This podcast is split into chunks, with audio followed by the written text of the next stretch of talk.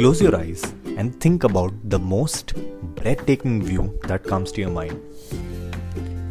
I'm sure whatever picture came to your mind has nature associated with it.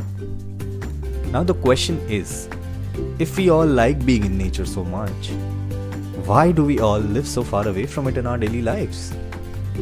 My name is Raj and I am an outdoor leader by profession who spends most of his time in the Himalayas, and we are here to talk about everything outdoors. We talk about the benefits of being in nature and the Indian adventure community.